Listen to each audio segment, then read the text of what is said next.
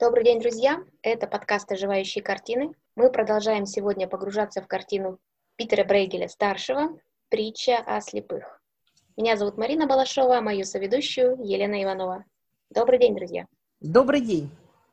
В прошлый раз э, мы говорили о том, что чтобы больше погрузиться в эту картину, стоит посмотреть фильм «Легенда о Тиле», где показаны герои нашей сегодняшней картины. Я этот фильм посмотрела, Фильм, правда, передает атмосферу э, того времени, и э, чувствуется еще одна тема, которую автор хотел передать, тема войны, которая была в то время.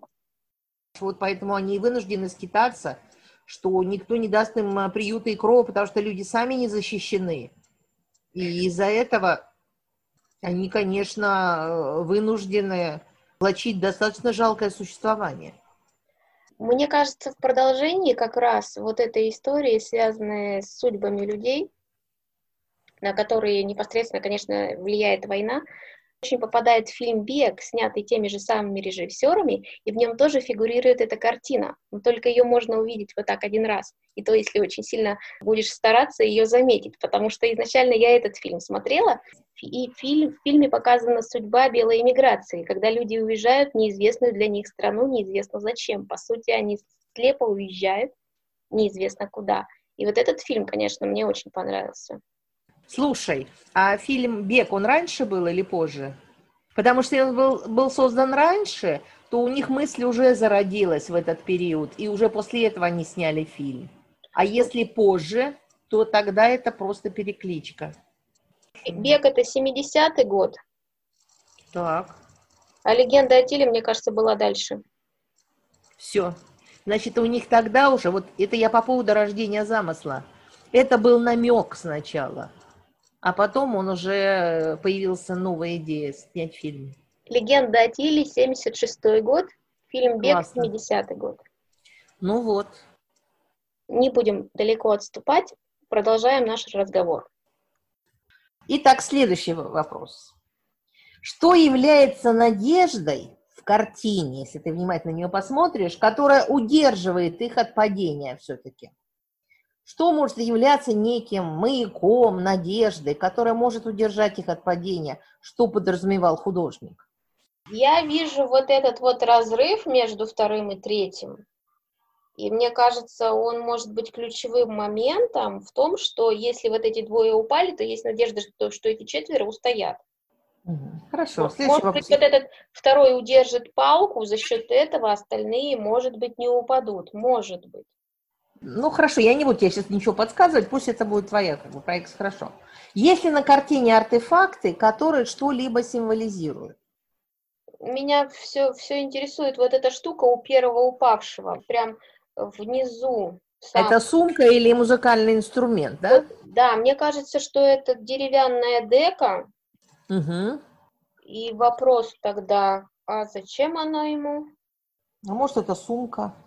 Нет, это не сумка, это явно вот видно, что это дерево.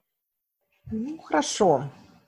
Следующий вопрос. Так это артефакты, стоп, я еще не начала. А, ну давай артефакты или символы какие-то? У них у всех шляпы, Лен. Шляпы, кепи. Вопрос, для чего они? Причем они одеты, у них еще на чепчике. Это так раньше носили, да, видимо? Да, да. Это... Ага. Ну вот шляпы, плащи у всех. Одеты они одинаково. По первому только непонятно. У третьего у него еще Ноги защищены, у остальных не защищены, а у этого защищены. А что-то у них там на поясе болтается, но вот мне не понять, что это. Это кошельки или питьевая вода. Да? Или, да, или питьевая вода. Угу. А вот тебе ничего не говорит, зачем здесь церковь? Ну, церковь – это как надежда. Ну, так я тебе до этого и задала этот вопрос. Ну, так вот Что она... является надеждой, которая удерживает от падения? Про что речь-то? Речь про то, что она как раз расположена между вторым и третьим. Да. Она как раз и символизирует то, что, возможно, третий удержится и не потащит за собой остальных. Церковь символом чего является?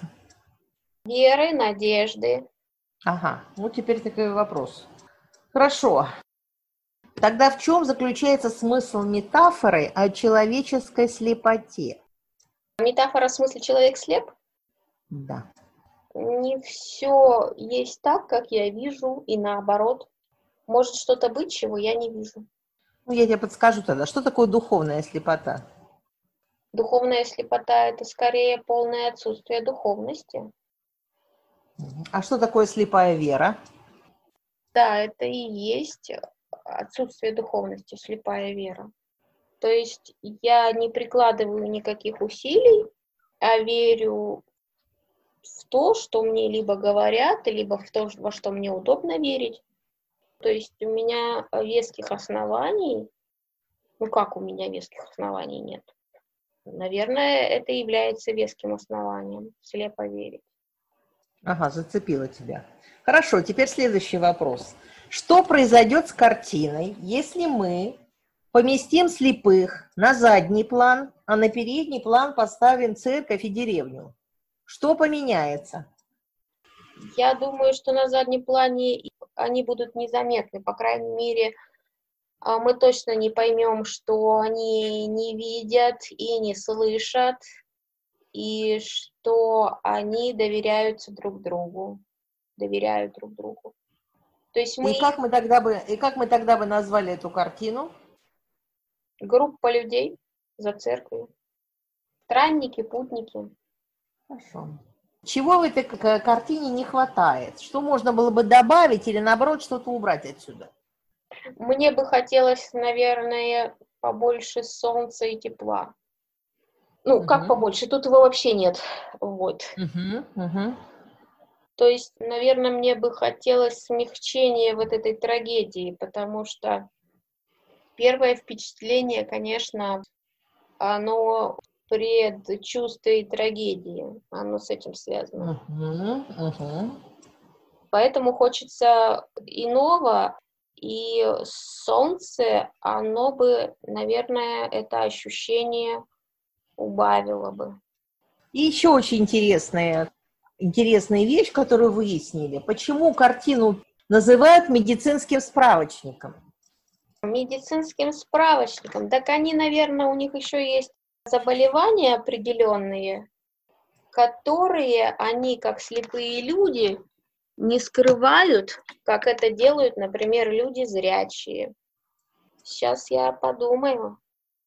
А может быть просто потому, что медикам было понятно, как ведут себя слепо-глухонемые люди, какие они на самом деле, чтобы они могли отличить того, кто притворяется, от того, кто непосредственно не видит и не... Ну, это скорее не для медиков, речь идет именно о медиках.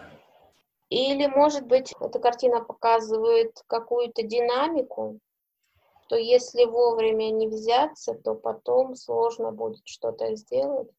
Ну, причем здесь справочник. А важно определить диагноз правильно. А правильно, правильно, да. Диагноз чего? Диагноз человека, диагноз заболевания. Какого заболевания? А, нужно конкретно заболевание какое-то? Да, да, да, да. То есть вы хотите... Я тебе все подсказываю, подсказываю. А я-то в полной уверенности, что это я сама догадываюсь, Лена. Ну да, конечно. Но это точно не имеет отношения к органам чувств, правильно? Я ничего тебе не скажу. Ты просто мне скажи, что ты имеешь в виду. Или ты знаешь, не знаешь, э, догадываешься, не догадываешься. Я, конечно же, не знаю. Сейчас ну, так заинтриговали, что хочется чуть-чуть подумать. Я так понимаю, что вам-то кажется, что это все просто, правильно? Нет, нет, я сама об этом узнала. Я этого не знала. Но если речь идет о слепых, то какие заболевания? Связанные с опорно-двигательным аппаратом. И говорят про слепых, она про опорно-двигательный аппарат. Ну что, с глазами? Конечно. А Оказывается, это полная диагностика глазных заболеваний. Да? По изображению, которое mm. здесь сделано, я же не случайно тебе задала вопрос, кто из них ослеплен? Не сам, а его ослепили. Это очень четко, детализировано прописано просто. Ну, Значит, давайте, э, расскажите, что за диагнозы буду знать. Значит так, у одного на роговице было найдено бельмо в виде белого пятна, симптом того, что современный врач назвал бы лейкомой. Другой слепец уставился в небо, он страдает от атрофии глазных яблок, еще одной известной ныне причины слепоты. Диагноз третьего персонажа – энуклеация орбит. Возможно, его глаза были травмированы во время драки. У четвертого персонажа удалены глаза вместе с веками. Пятый герой имеет слепоту, лишенную светового восприятия, либо фотофобию. И шестой персонаж имеет пузырчатку или булезный пемфигиоид. Вот какие заболевания. Хотя это был, я извиняюсь, я скажу даже, в каком году была написана картина, это был 16 век, 1568 год. Если эту картину посмотреть более широко, почему называется картина «Притча о слепых»? Да? Она так и называется. Картина имеет еще другие названия. Слепые, парабола слепых, слепой ведет незрячего. Художник отразил в картине образ человечества, утопающего во тьме, если он не идет по верному правильному пути. Он изобразил на холсте местности Брабанта.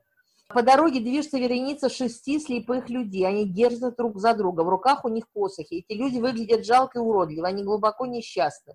Сгорбленные калики, странствуя по деревням, просят милостивный приют. В это время идут грабежи, войны, то есть это действительно ужасная ситуация, тогда голод, им плохо живется, они не видят мира и его красоту. Возможно, слепцы держатся вместе, влача свое существование. Сюжет картины э, драматичный. Слепой поводырь, ведущий остальных людей, оступился и упал в яму у пруда. Второй человек теряет опору, падает вслед за ним, такая же участь ждет остальных коллег. Они еще не догадываются об этом и спокойно идут по дороге, опираясь на другого. Стоит туманная осенняя погода, абсолютно правильно ты определила, несущая тишину и спокойствие. Солнце восходит, вдали видна церковь, на лугу пасутся коровы, в работе светлые и темные тома, контрасты. Так вот, сюжет картины основан на притче о слепых из Библии. Если один слепой человек ведет другого незрячего, то они вместе упадут в пропасть. Мораль ясна и проста. Слепой не тот, кто ничего не видит, а тот, кто слепо верит своему вождю, водителю, идя за ним. Заблуждение и духовная слепота ведут к падению всех. Речь идет о метафоре «слепые ведут слепых». Кто э, ведет нас? Это очень глубокая метафора, поэтому последний мой вопрос. Какие современные сюжеты приходят в голову, когда смотришь на эту картину? Первый сюжет современный, вот прямо сейчас, который происходит, у меня есть ощущение, что вы меня сегодня вели по этой картине. Это первое. Потому как вопросы, они ведь задают направление так или иначе. А потому что э, вы, когда вот это все сейчас рассказывали, я понимаю, что на некоторые вещи я бы вообще внимания не обратила, а я бы пошла совсем в другую сторону. И, возможно, я бы увидела то, чего я не увидела сегодня. Какие ассоциации на современный момент? Тему, да. Такая везде они, Лен. Это следование трендам, это история, когда «а мы всегда так делаем». То есть, что uh-huh, меня всегда повергает в шок. Ребят, с каких пор это стало аргументом? А мы всегда так делаем. Это когда, кстати, дети и родители. Дети же до определенного момента доверяют родителям. Угу, угу. Ты много говорила сегодня о доверии с самого начала, да? В какой-то момент важно, чтобы дети научились различать собственное мнение и мнение родителей, чтобы оно у них появилось, собственное мнение. А то оно может и не появиться, и это чревато как раз э, вот этой историей. У меня вопрос, что нового ты про эту картину узнала? А для меня было все новое. Мне очень понравился подход с вопросами. Э, у меня возникал азарт, особенно когда я не могла ничего ответить. И вот такое ощущение, что Лена что-то знает, а ты не знаешь, оно, оно не давало покоя мне все это время. И я, конечно, понимаю, что сейчас же понятно, что они как слепые, так и немые, и глухие. Это же сразу видно в самом деле, потому что эти падают, остальные должны были другую позу занять, да? А угу. они идут. ну это же видно, ну что ты сразу-то не увидел это? Вот это странно. Мне было интересно, потому что в самом деле вот вы пошли по направлениям и, и многие вещи захватили. Я потом еще с большим удовольствием еще раз прослушаю, что вы рассказали, потому что у меня сегодня такое ощущение, что многое прошло, и хочется, чтобы многое из этого осталось. А то, что они идут и попрошайничают, и вообще бедствуют, я поняла, что я это тоже не сильно словила, я про это даже не думала. Лен, еще идея одна возникла, что церковь, она же может быть как символом надежды, так и символом причины того, что происходит. Я имею конечно, в виду, когда конечно. разные представители разных религий а, начинают вести войны. Так я еще про слепую веру, понимаешь? Я же не случайно сказала про слепую веру. Uh-huh. Оно вызывает определенные ассоциации. Uh-huh. То есть тут очень много метафор на самом деле, и сама картина, она очень метафорична. Я, кстати, Брейгеля смотрела другую картину, но она была бы сложнее в обсуждении, и э, мы бы ее не расшифровали. А эта картина вдруг, я на ней споткнулась. То есть я подумала, что это будет интересно, она не такая загроможденная, да, чем-то, какими-то вещами, но она распаковывается хорошо. А скажите, пожалуйста, из того, что я вам сказала, что-то новое для вас было? Я увидела твою проекцию. Когда я тебе стала задавать вопрос про них, то все, что я читала про эту картину, было очень мрачно, драматично. И ты вдруг стала говорить про доверие, про командообразование, ты стала говорить.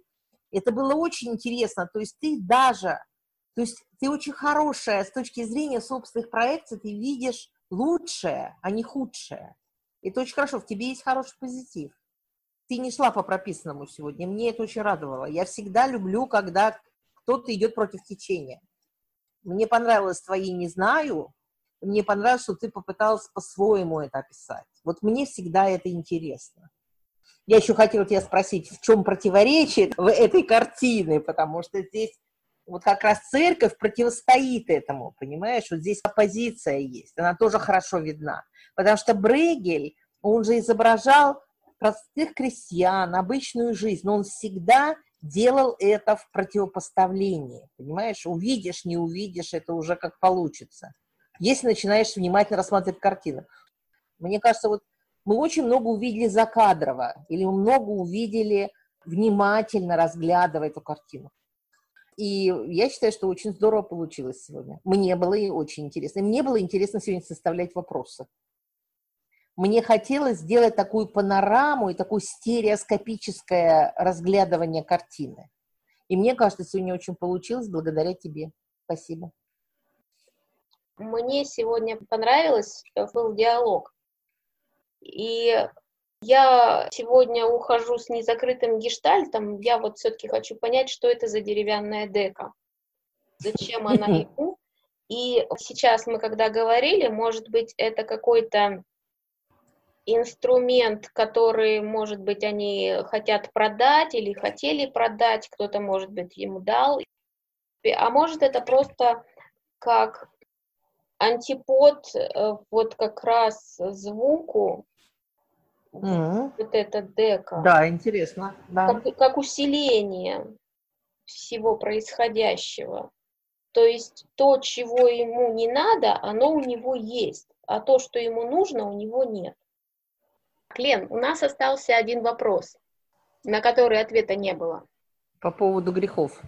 По поводу грехов и почему шесть был вопрос. Ну давай, у меня есть ответ. Почему выбрано именно шесть человек? Угу. Кого они олицетворяют? Угу.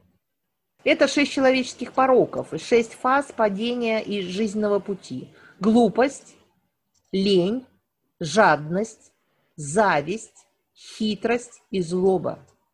И есть даже такая нидерландская пословица, что нет ничего более глупого, чем ленивый сластена. Вообще очень интересно, что даже эти слепые тоже олицетворялись как человеческие пороки, что тоже метафорично, можно сказать, очень метафорично и глубоко. Это не просто слепцы, а люди, которые не ведают, что творят. Вот это тоже очень важное понимание этих героев. Лен, а я вот когда эту историю услышала о грехах, у меня э, возникла ассоциация со скульптурной композицией Шемякина, которая находится в Москве на Болотной площади. И называется она «Дети, жертвы порока взрослых». Представляете эту композицию скульптурную? Я ее ни разу не видела. В центре композиции изображены дети, мальчик и девочка с завязанными глазами, которые окружены фигурами, олицетворяющими взрослые пороки. Их 13, чертова дюжина. Композиция, по словам автора, задумывалась как символ и призыв к борьбе за спасение сегодняшнего и последующих поколений. И мне эта композиция очень понравилась. Э, я мимо шла случайно, абсолютно, э, прогуливаясь по Москве, по-моему, из Третьяковки я шла, и она пробивает, она цепляет, и она заставляет задуматься. Такие очень образы, заставляющие задуматься, э, встать, остановиться, посмотреть. И в ней невозможно не увидеть контраста между слепыми детьми и пороками-монстрами, которые их окружают. На мой взгляд, очень, очень сильная композиция. Мне очень понравилась. Интересно? Очень. Есть еще одна история. Это история возникновения этой композиции. Как вы думаете, кто был ее заказчиком и даже, можно сказать, в некоторой степени с автором? Не знаю. Я даже вообразить не могу. Рассказываю историю. Лужков Юрий Михайлович, мэр Москвы в то время, вызвал Шемякина и сказал, что поручает ему создать такой памятник. А также он передал ему список пороков. Вот это меня очень сильно удивило.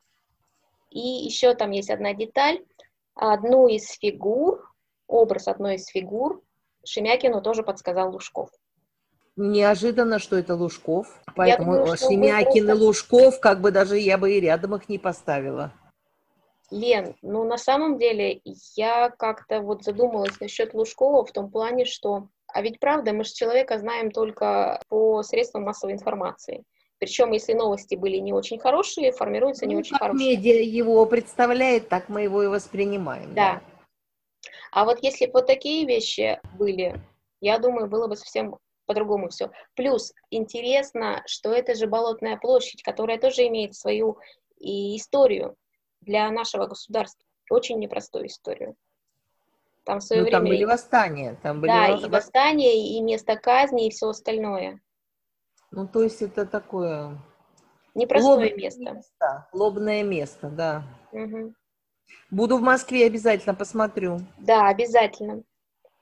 Друзья, берегите себя, своих близких и по возможности давайте беречь друг друга. Спасибо, что вы сегодня с нами. Кто хочет составить про следующий выпуск? Я очень надеюсь, э, даже уверена, что в следующем выпуске у нас появятся новые соведущие, а, потому что мы этого очень хотим, да, Лена? Да. Приглашаем вас в следующее приключение подкаста «Оживающие картины».